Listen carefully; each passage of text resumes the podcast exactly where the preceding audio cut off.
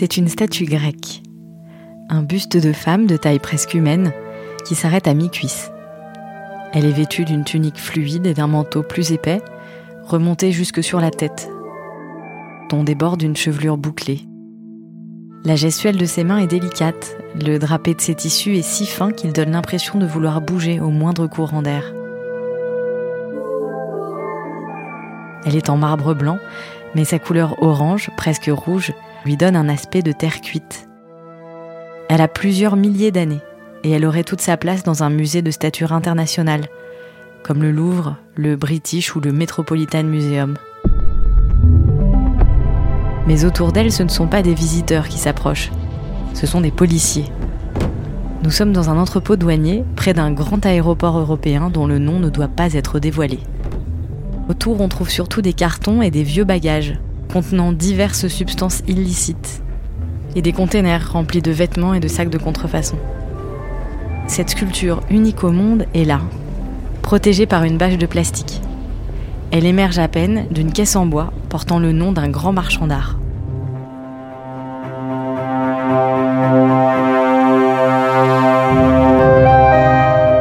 Vous écoutez La recherche à l'œuvre, le podcast de l'Institut national d'histoire de l'art.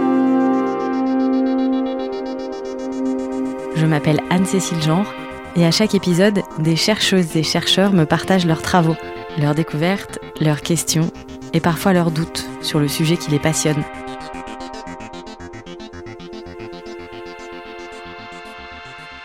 Je me retrouve au milieu de 20 ou 30 policiers qui me regardent euh, en disant qu'est-ce qu'il va dire, qu'est-ce qu'il va faire. Moi, j'essaie de me contenir et d'avoir un, air sérieux, entre guillemets, et surtout de, de pas faire celui qui est complètement fou parce qu'il voit enfin cette œuvre qu'il a traquée pendant deux ans, parce que c'est ça aussi euh, l'histoire derrière, c'est deux ans de travail pour essayer de suivre le, destin de cette œuvre depuis son apparition sur le marché de l'art. Et je pouvais enfin toucher réellement, euh, avec mes doigts, mais aussi avec mes yeux, toutes les micro-aspérités de la surface du marbre, parce que c'est ça qui nous manque et qui me manque terriblement de devoir travailler à distance avec ces sculptures-là. Un objet archéologique, il n'est pas fait pour être vu uniquement en photo. Il faut pouvoir le toucher, le manipuler, etc. Le fait de pouvoir approcher, ça me permettait de voir directement les coups de ciseaux portés par le ou les sculpteurs. Malheureusement, à plusieurs endroits, il y a des épaufrures, il y a des éclats, et là, on voit l'histoire récente de cette œuvre qui a été manipulée, qui a été bougée, qui a été probablement sortie de, terre très récemment. Et, donc qui montre encore la présence de, de, plusieurs éclats très blancs avec des parties de la sculpture qui ont clairement été cassées. Morgan Belzik est archéologue et historien de l'art. Il est un des seuls spécialistes au monde des sculptures de Cyrénaïque, une région de l'actuelle Libye, colonisée par les Grecs au 7e siècle avant Jésus-Christ. Les objets qu'il étudie ont plusieurs millénaires, mais la plupart viennent tout juste d'être découverts et gardent une part de mystère. Cette sculpture précisément a une gestuelle très spécifique. Elle a le bras gauche qui est replié horizontalement le long du corps, et l'autre main qui vient plaquer un pan du vêtement sur l'emplacement du visage. Donc il y a un bout de vêtement qui vient se plaquer contre la tête. Et on ne voit de cette tête finalement que la chevelure, le front, un petit peu. Et quand on regarde plus attentivement, sous le bout de vêtement, il n'y a rien. Il n'y a pas de nez, il n'y a pas d'yeux, il n'y a pas de bouche. Il n'y a qu'une surface lisse, tubulaire. Et ça, c'est une caractéristique de certaines de ce que l'on appelle les divinités funéraires de Cyrénaïque. Une partie de cette production, à peu près un tiers, je dirais, n'ont absolument aucun visage. On dit qu'elles sont aprosopes, sans visage. La Cyrénaïque, c'est d'abord une région qui se trouve aujourd'hui à l'est de la Libye, presque à la frontière égyptienne, et qui correspond à une sorte de péninsule rocheuse, montagneuse, qu'on appelle la montagne verte, qui se trouve presque à la verticale au sud de la Crète. Et il y a eu plusieurs villes grecques qui se sont fondées, qui ont euh, en fait colonisé cette région qui était déjà habitée par des Libyens. Les Libyens et les Grecs vont très largement se métisser, euh, au sens propre du terme. Hein. Les premiers Grecs qui arrivent vont épouser des Libyennes. Et donc la culture euh, va être essentiellement grecque, mais avec un substrat local très important. Parmi ces particularités locales, il y a des nécropoles comparables à celles des Égyptiens, de véritables villes de tombes dont l'agencement des rues reflète d'ailleurs celle des vivants. Sirène est perchée à 600 mètres d'altitude en haut d'un plateau et les nécropoles descendent, euh, pour partie d'entre elles, le long de, des falaises qui environnent la ville. Et on a des successions de terrasses avec des tombes qui sont sculptées directement sur la falaise avec des façades qui ressemblent à celles de temples, par exemple, avec des colonnes, des entablements doriques, des colonnes ioniques, etc., etc. Et généralement, au sommet de ces tombes-là, il y a une sorte de balustrade comme un balcon sur laquelle on disposait ces sculptures-là. Et autre type de tombes, on a des tombes circulaires aussi, euh, sur lesquelles pouvaient être aménagées des sortes de terrasses pour disposer ces sculptures-là. Et puis des tombes rectangulaires qui ressemblaient soit à d'énormes sarcophages, soit à des véritables chapelles ou petits temples dans lesquels on peut entrer, on peut se balader, et au sommet desquels le toit est aménagé avec encore une fois une sorte de grande base pour disposer ces sculptures.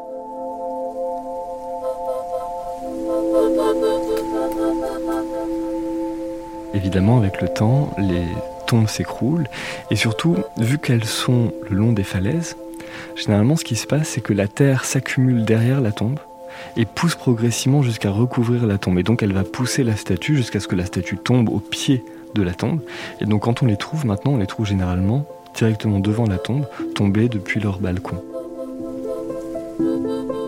Avec le temps, la terre de la falaise a recouvert une grande partie de la nécropole. Une terre très rouge, la terra rossa, qui imprègne le marbre et donne aux statues funéraires de la région leur couleur spécifique.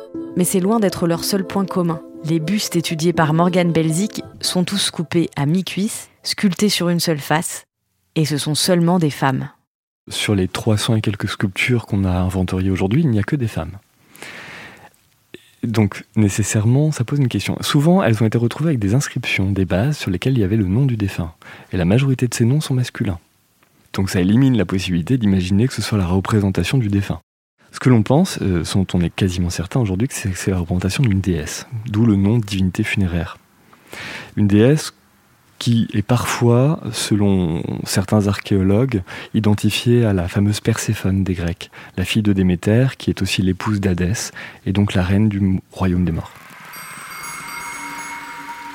On est toujours ravi en archéologie ou en histoire de l'art de tomber sur une œuvre inédite. Imaginons un spécialiste de peinture euh, qui tombe sur un nouveau Rembrandt, il est comme un fou, hein, donc on est exactement pareil.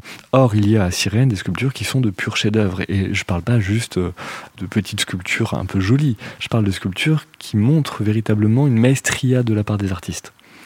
Et là, c'est l'historien d'art plus que l'archéologue qui se réveille en moi.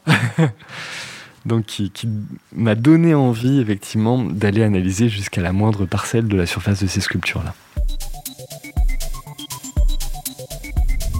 Les divinités funéraires de Cyrénaïque sont rares dans les musées occidentaux. Elles sont pour la plupart en Libye, jamais très loin du lieu où elles ont été découvertes. Mais depuis qu'il a débuté ses recherches en 2015, Morgan Belzic n'a pas encore pu s'y rendre, car le pays est considéré comme trop instable par le Quai d'Orsay pour y mener des missions archéologiques. Ça nous a obligés à développer des amitiés à distance. Les réunions Zoom et compagnie, ça fait déjà un certain temps qu'on s'est habitué à ça. Et ça nous a obligés en fait à, échanger davantage, plus que jamais en fait. Très longtemps, en Libye comme ailleurs, il y avait une sorte de petite concurrence entre les différentes missions archéologiques, en fonction des universités, en fonction d'une nationalité. Et là, en l'occurrence, du fait de la guerre, c'est devenu totalement impossible et impensable même. Au contraire, on a dû s'allier les uns et les autres. On a dû travailler ensemble. Et moi, je suis arrivé euh, au bon moment, c'est-à-dire au moment où précisément il y avait besoin de collaboration. Depuis 2011 et les mouvements de protestation qui ont mené à l'intervention des forces armées internationales et la mort de Muammar Kadhafi, la Libye est en guerre civile. L'affrontement de groupes armés sème le chaos dans tout le pays, et en particulier en Cyrénaïque, où se trouve la ville de Benghazi. La situation s'est nettement améliorée depuis 2019, mais faute de présence policière sur les sites archéologiques, les sculptures funéraires de la région restent une monnaie d'échange facile pour les pilleurs et les trafiquants de biens culturels quand on étudie une catégorie, quelle qu'elle soit, étudier cette catégorie dans l'histoire moderne fait partie euh, presque des tâches normales d'un historien d'art ou, d'un archéologue. Pour les sculptures antiques, par exemple, on s'intéresse euh, à la manière dont la Vénus de Milo a été euh, reçue, pourquoi elle est devenue iconique, etc. etc. Et là, pour ces sculptures, j'ai envie de dire malheureusement, l'histoire moderne est très moderne, très contemporaine. C'est-à-dire que pas plus tard qu'hier, deux sculptures ont été saisies chez des pilleurs à Sirène même. Et donc on a deux nouvelles sculptures à ajouter au catalogue. Et hier, il y a une œuvre qui a été mise en vente euh, dans une euh, grande maison de vente européenne. Tout cela fait partie de l'histoire de ces œuvres. Donc l'histoire se construit au fur et à mesure. Et évidemment, cette histoire, elle n'est absolument pas terminée. Elle ne sera pas terminée euh, avant longtemps. Dans le cadre de ses recherches, Morgan Belzik a très tôt été sollicité par la police. On était en décembre 2015. J'ai découvert en consultant Facebook que des policiers égyptiens dans un port du nord de l'Égypte qui s'appelle Damiet avaient saisi sur un bateau à destination de Bangkok un ensemble, disait-il, de 1146 objets. Les policiers, très contents de leur nouvelle prise, comme ils poseraient à côté de ballots de drogue euh, ou d'autres biens illégaux, posaient à côté des œuvres qu'ils avaient saisies dans les caisses en bois de ce container. Et j'ai remarqué tout de suite la présence de cette sculpture funéraire de Cyrénaïx. J'ai tout de suite averti mes collègues à travers le monde pour leur dire regardez ce qui se passe là en Égypte, qu'est-ce que l'on peut faire? Et donc quatre heures après cette annonce-là, je recevais un mail du FBI pour me demander plus de renseignements. Depuis cette première expérience, la police demande parfois à Morgan Belzik des rapports d'expertise, qu'il rédige en binôme avec Vincent Michel, le directeur de la mission française d'archéologie. On continue maintenant euh, presque quotidiennement à surveiller les ventes et à essayer de documenter ce qui se passe, sans alerter systématiquement pour tout et n'importe quoi, mais simplement en visant des cas bien spécifiques où il y a possibilité d'intervenir. Parce qu'il est possible que parmi les œuvres provenant de Libye, certaines soient issues de collections anciennes, donc il y a toujours cette possibilité-là qu'il faut prendre en compte. Et ensuite parce qu'on ne peut pas agir partout de la même manière. Il y a des pays qui n'ont absolument aucun intérêt à la lutte contre le trafic des biens culturels. Pourtant, la loi est claire. Selon l'UNESCO, le patrimoine culturel découvert dans un pays lui appartient. Il en est le seul responsable. Sortir une œuvre de son territoire sans accord de l'État propriétaire est donc illégal. On a aujourd'hui une centaine de photographies euh, dans nos documentations d'objets sortis de terre dans ces dix dernières années par des pilleurs. On connaît le prix à peu près de deux ou trois d'entre elles. Et grosso modo, c'est une poignée d'euros quelques dizaines d'euros euh, environ pour une sculpture parfois de, de grande dimension. Hein, donc, euh, donc c'est vraiment un très faible prix. Par contre, ces mêmes pièces peuvent être vendues euh, un demi-million d'euros sur le marché de l'art. Donc où va l'argent? Eh bien l'argent va à tout ce qui sépare le pilleur du collectionneur. C'est-à-dire évidemment les marchands, les galeristes, mais aussi les maisons de vente et puis tout ce qui est transport, tout ce qui est euh, fabrication de faux papiers, tout ce qui est restauration des œuvres, montage de l'œuvre, photographie de l'œuvre, etc., etc. Donc il y a toute une chaîne alimentaire qui vient se nourrir de ce pillage-là. J'ai un exemple d'un ensemble de sculptures qui avait été volées euh, à Sirène en 1999-2000. Ce sont des sculptures qui ne viennent pas des nécropoles, mais qui viennent d'un sanctuaire qui se trouve au milieu de la nécropole et qui avait été fouillé par une, euh, une équipe d'Américains. Et les sculptures étaient préservées dans une réserve archéologique. Et donc il y a une vingtaine, une trentaine de sculptures, on ne sait pas exactement combien, qui ont été volées dans cette réserve-là, mais dont on a les documents d'inventaire. Et ce qui est intéressant, c'est que euh, en étudiant toutes les ventes de ces objets-là, on se rend compte d'abord que le vol a lieu vers décembre 99 ou janvier 2000, et que dès le mois d'avril 2000, il y a des pièces qui sont en vente en France, en Suisse et en Angleterre. Il y a une, œuvre, par exemple, qui est vendue une première fois en 2009 à Londres, une deuxième fois en 2010 à Paris. C'est une statue acéphale et puis on lui rajoute une tête qui lui appartient pas, mais ça fait plus joli, ça se vendra plus cher. On la décape, on enlève la terra rossa notamment. On utilise d'ailleurs des produits très corrosifs pour le faire. Donc on vient détruire la surface du marbre pour lui donner un aspect euh, plus blanc, mais du coup ça lui donne un aspect de savonnette, c'est absolument ignoble. En 2011, elle est vendue aux États-Unis. En 2013, elle est revendue à Londres. En 2014, elle est vendue en Suisse. Et à chaque fois, évidemment, ben, on lui ajoute une étape dans son histoire. Puisque quand elle est vendue en France, on dit ben oui, mais elle a été vendue en Angleterre. Quand elle est vendue aux États-Unis, on dit oui, mais elle a été vendue en France et en Angleterre. Et puis quand elle est vendue en Suisse, évidemment, elle a déjà parcouru pendant quelques années le marché de l'art. Elle a un historique presque complet. Et que peuvent faire les autorités dans ces cas-là?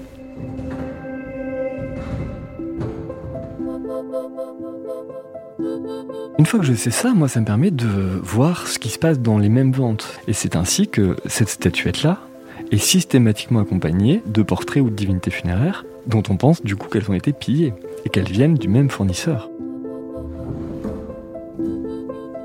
Dans le même catalogue de vente, on trouve rarement une seule sculpture de Libye, on en trouve deux ou trois. Et surtout, on trouve des divinités funéraires avec une autre catégorie de sculptures qu'on appelle les portraits funéraires de Cyrénaïque.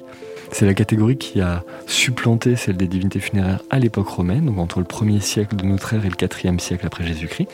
La fonction est un tout petit peu différente. Si les divinités funéraires sont destinées à orner le sommet de la tombe, les portraits funéraires, eux, sont destinés à être disposés sur les parois extérieures de la tombe. Il faut imaginer donc qu'on avait des galeries familiales, un petit peu comme dans l'entrée d'une maison aujourd'hui. Pour approfondir ses connaissances sur l'histoire des ventes de ces sculptures de Cyrénaïque, Morgane Belzic a rejoint un programme commun au Louvre et à l'Institut national d'histoire de l'art, qui répertorie les ventes d'art antique en France au XIXe siècle. Le programme qui est dirigé par Cécile Colonna a aussi pour objectif de mettre en valeur ces connaissances par des systèmes de data visualisation, par exemple, de cartographie, qui permettent de voir comment un objet passe d'un site archéologique jusqu'à une collection privée en passant par, par exemple, un marchand, deux marchands, trois marchands, des collectionneurs divers qui vendent, qui achètent, etc. etc. Et ce programme-là me permet, moi, d'avoir une sorte de profondeur historique sur l'histoire du marché des antiquités. L'histoire plus récente du marché des antiquités s'écrit aujourd'hui en partie grâce au travail d'enquête de Morgan Belzic. Chaque œuvre qu'il retrouve lui permet d'avancer dans ses recherches, comme la statue voilée sans visage qui est entreposée dans les locaux de la police. Après deux ans de traque international, basé sur de simples photos, il a enfin pu la regarder en face. Généralement, les divinités funéraires sont réparties en deux grandes catégories.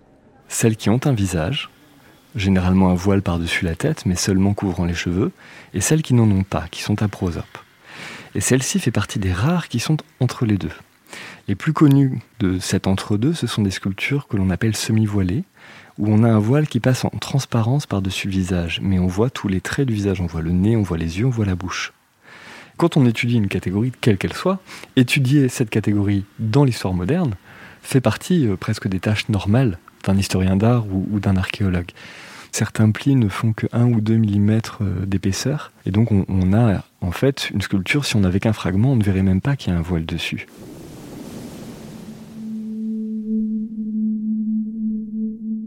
Le voile a presque un effet d'endormissement, c'est-à-dire on a l'impression que la personne est en train de s'endormir ou de s'envoler, ça met une distance entre le spectateur et la sculpture,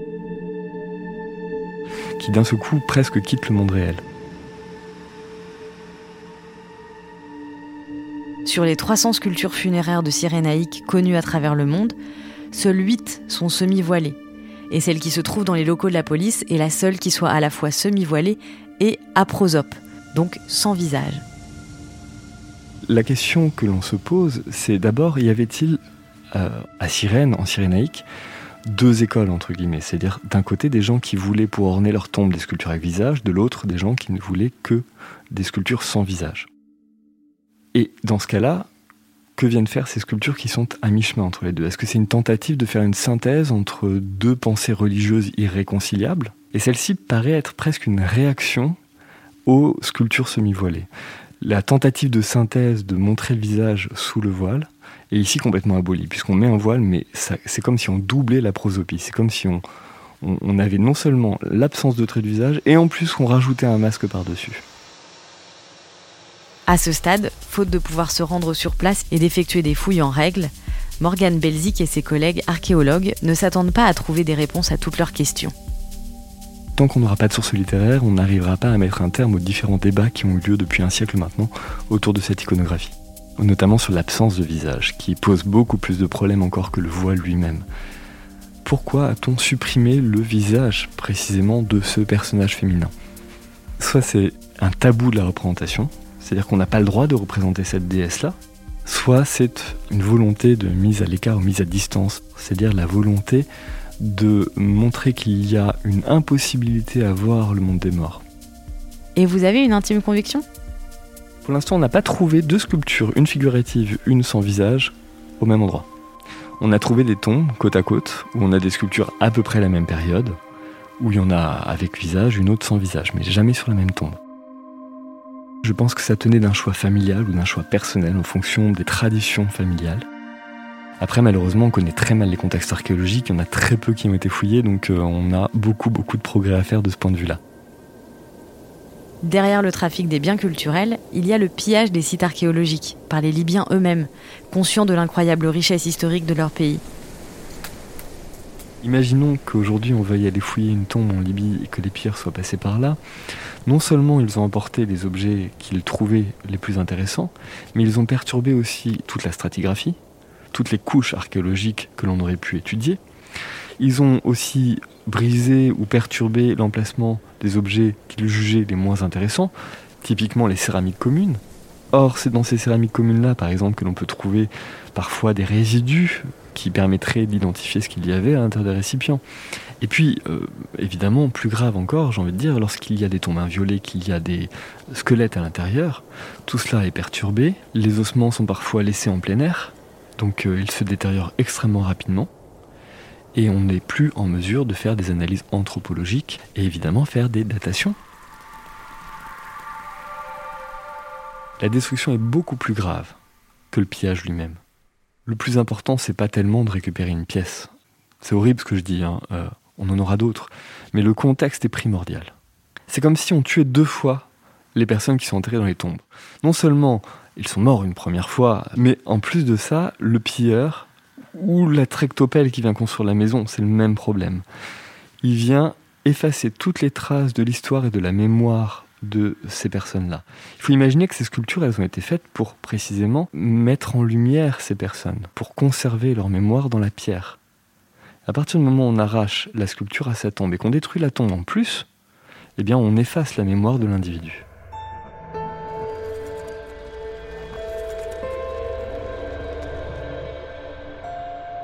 Le travail des pilleurs est facilité par l'urbanisation, qui a rapproché la ville des sites sensibles, mais aussi l'instabilité politique, qui rend difficile la protection des sites.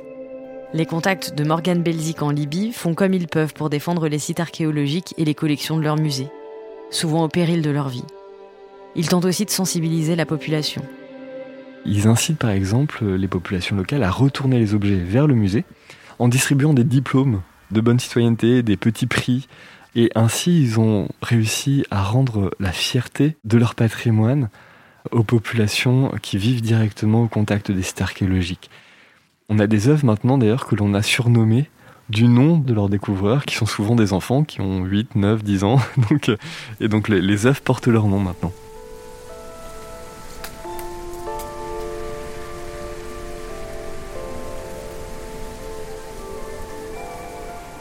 Est-ce qu'on est à 1% de découverte, 10% de découverte, 20% On ne peut pas être beaucoup au-delà. Il faut imaginer que ces sculptures ont été produites pendant presque 1000 ans. Combien de euh, riches Libyens sont morts et ont eu les moyens de faire leur portrait ou de, de se faire mettre une divinité funéraire au-dessus de leur tombe? On n'en a strictement aucune idée.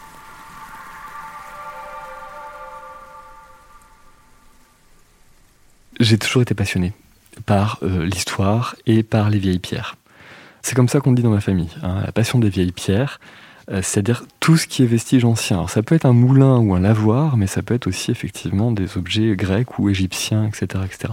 On dit souvent que l'histoire de l'art et l'archéologie, c'est un travail solitaire. On a toujours tendance à imaginer euh, le chercheur dans sa tour d'ivoire au fin fond de sa bibliothèque, enfoui sous les livres. Alors c'est vrai, c'est vrai que c'est la majorité de notre temps dans des livres un peu poussiéreux.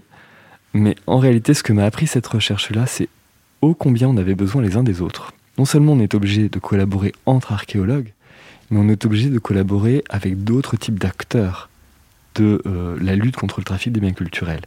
Et ce que ça m'a appris, c'est effectivement à développer le sens de la collaboration, le sens du partage aussi des données. Ne serait-ce que parce que j'étudie des œuvres qui ne m'appartiennent pas, qui n'appartiennent même pas à l'état dans lequel je suis citoyen, qui appartiennent à un État tiers. Or, imaginons qu'il m'arrive quoi que ce soit demain, que deviennent mes données?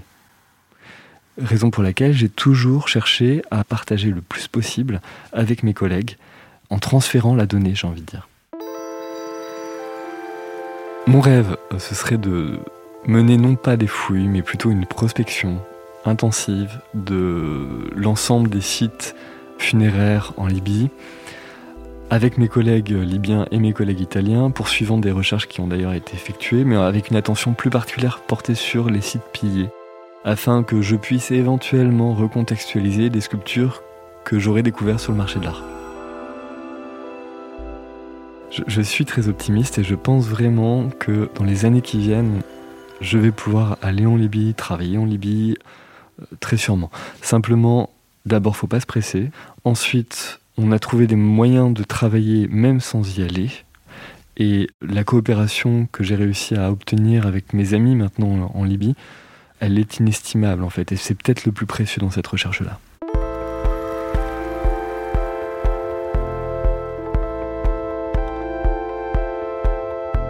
Le carnet de recherche sur l'étude des ventes d'antiques en France depuis le 19e siècle est disponible en ligne sur le site Vente Antique au singulier, .hypothèse au. Ce podcast est produit par l'Institut national d'histoire de l'art en partenariat avec Beaux-Arts Magazine.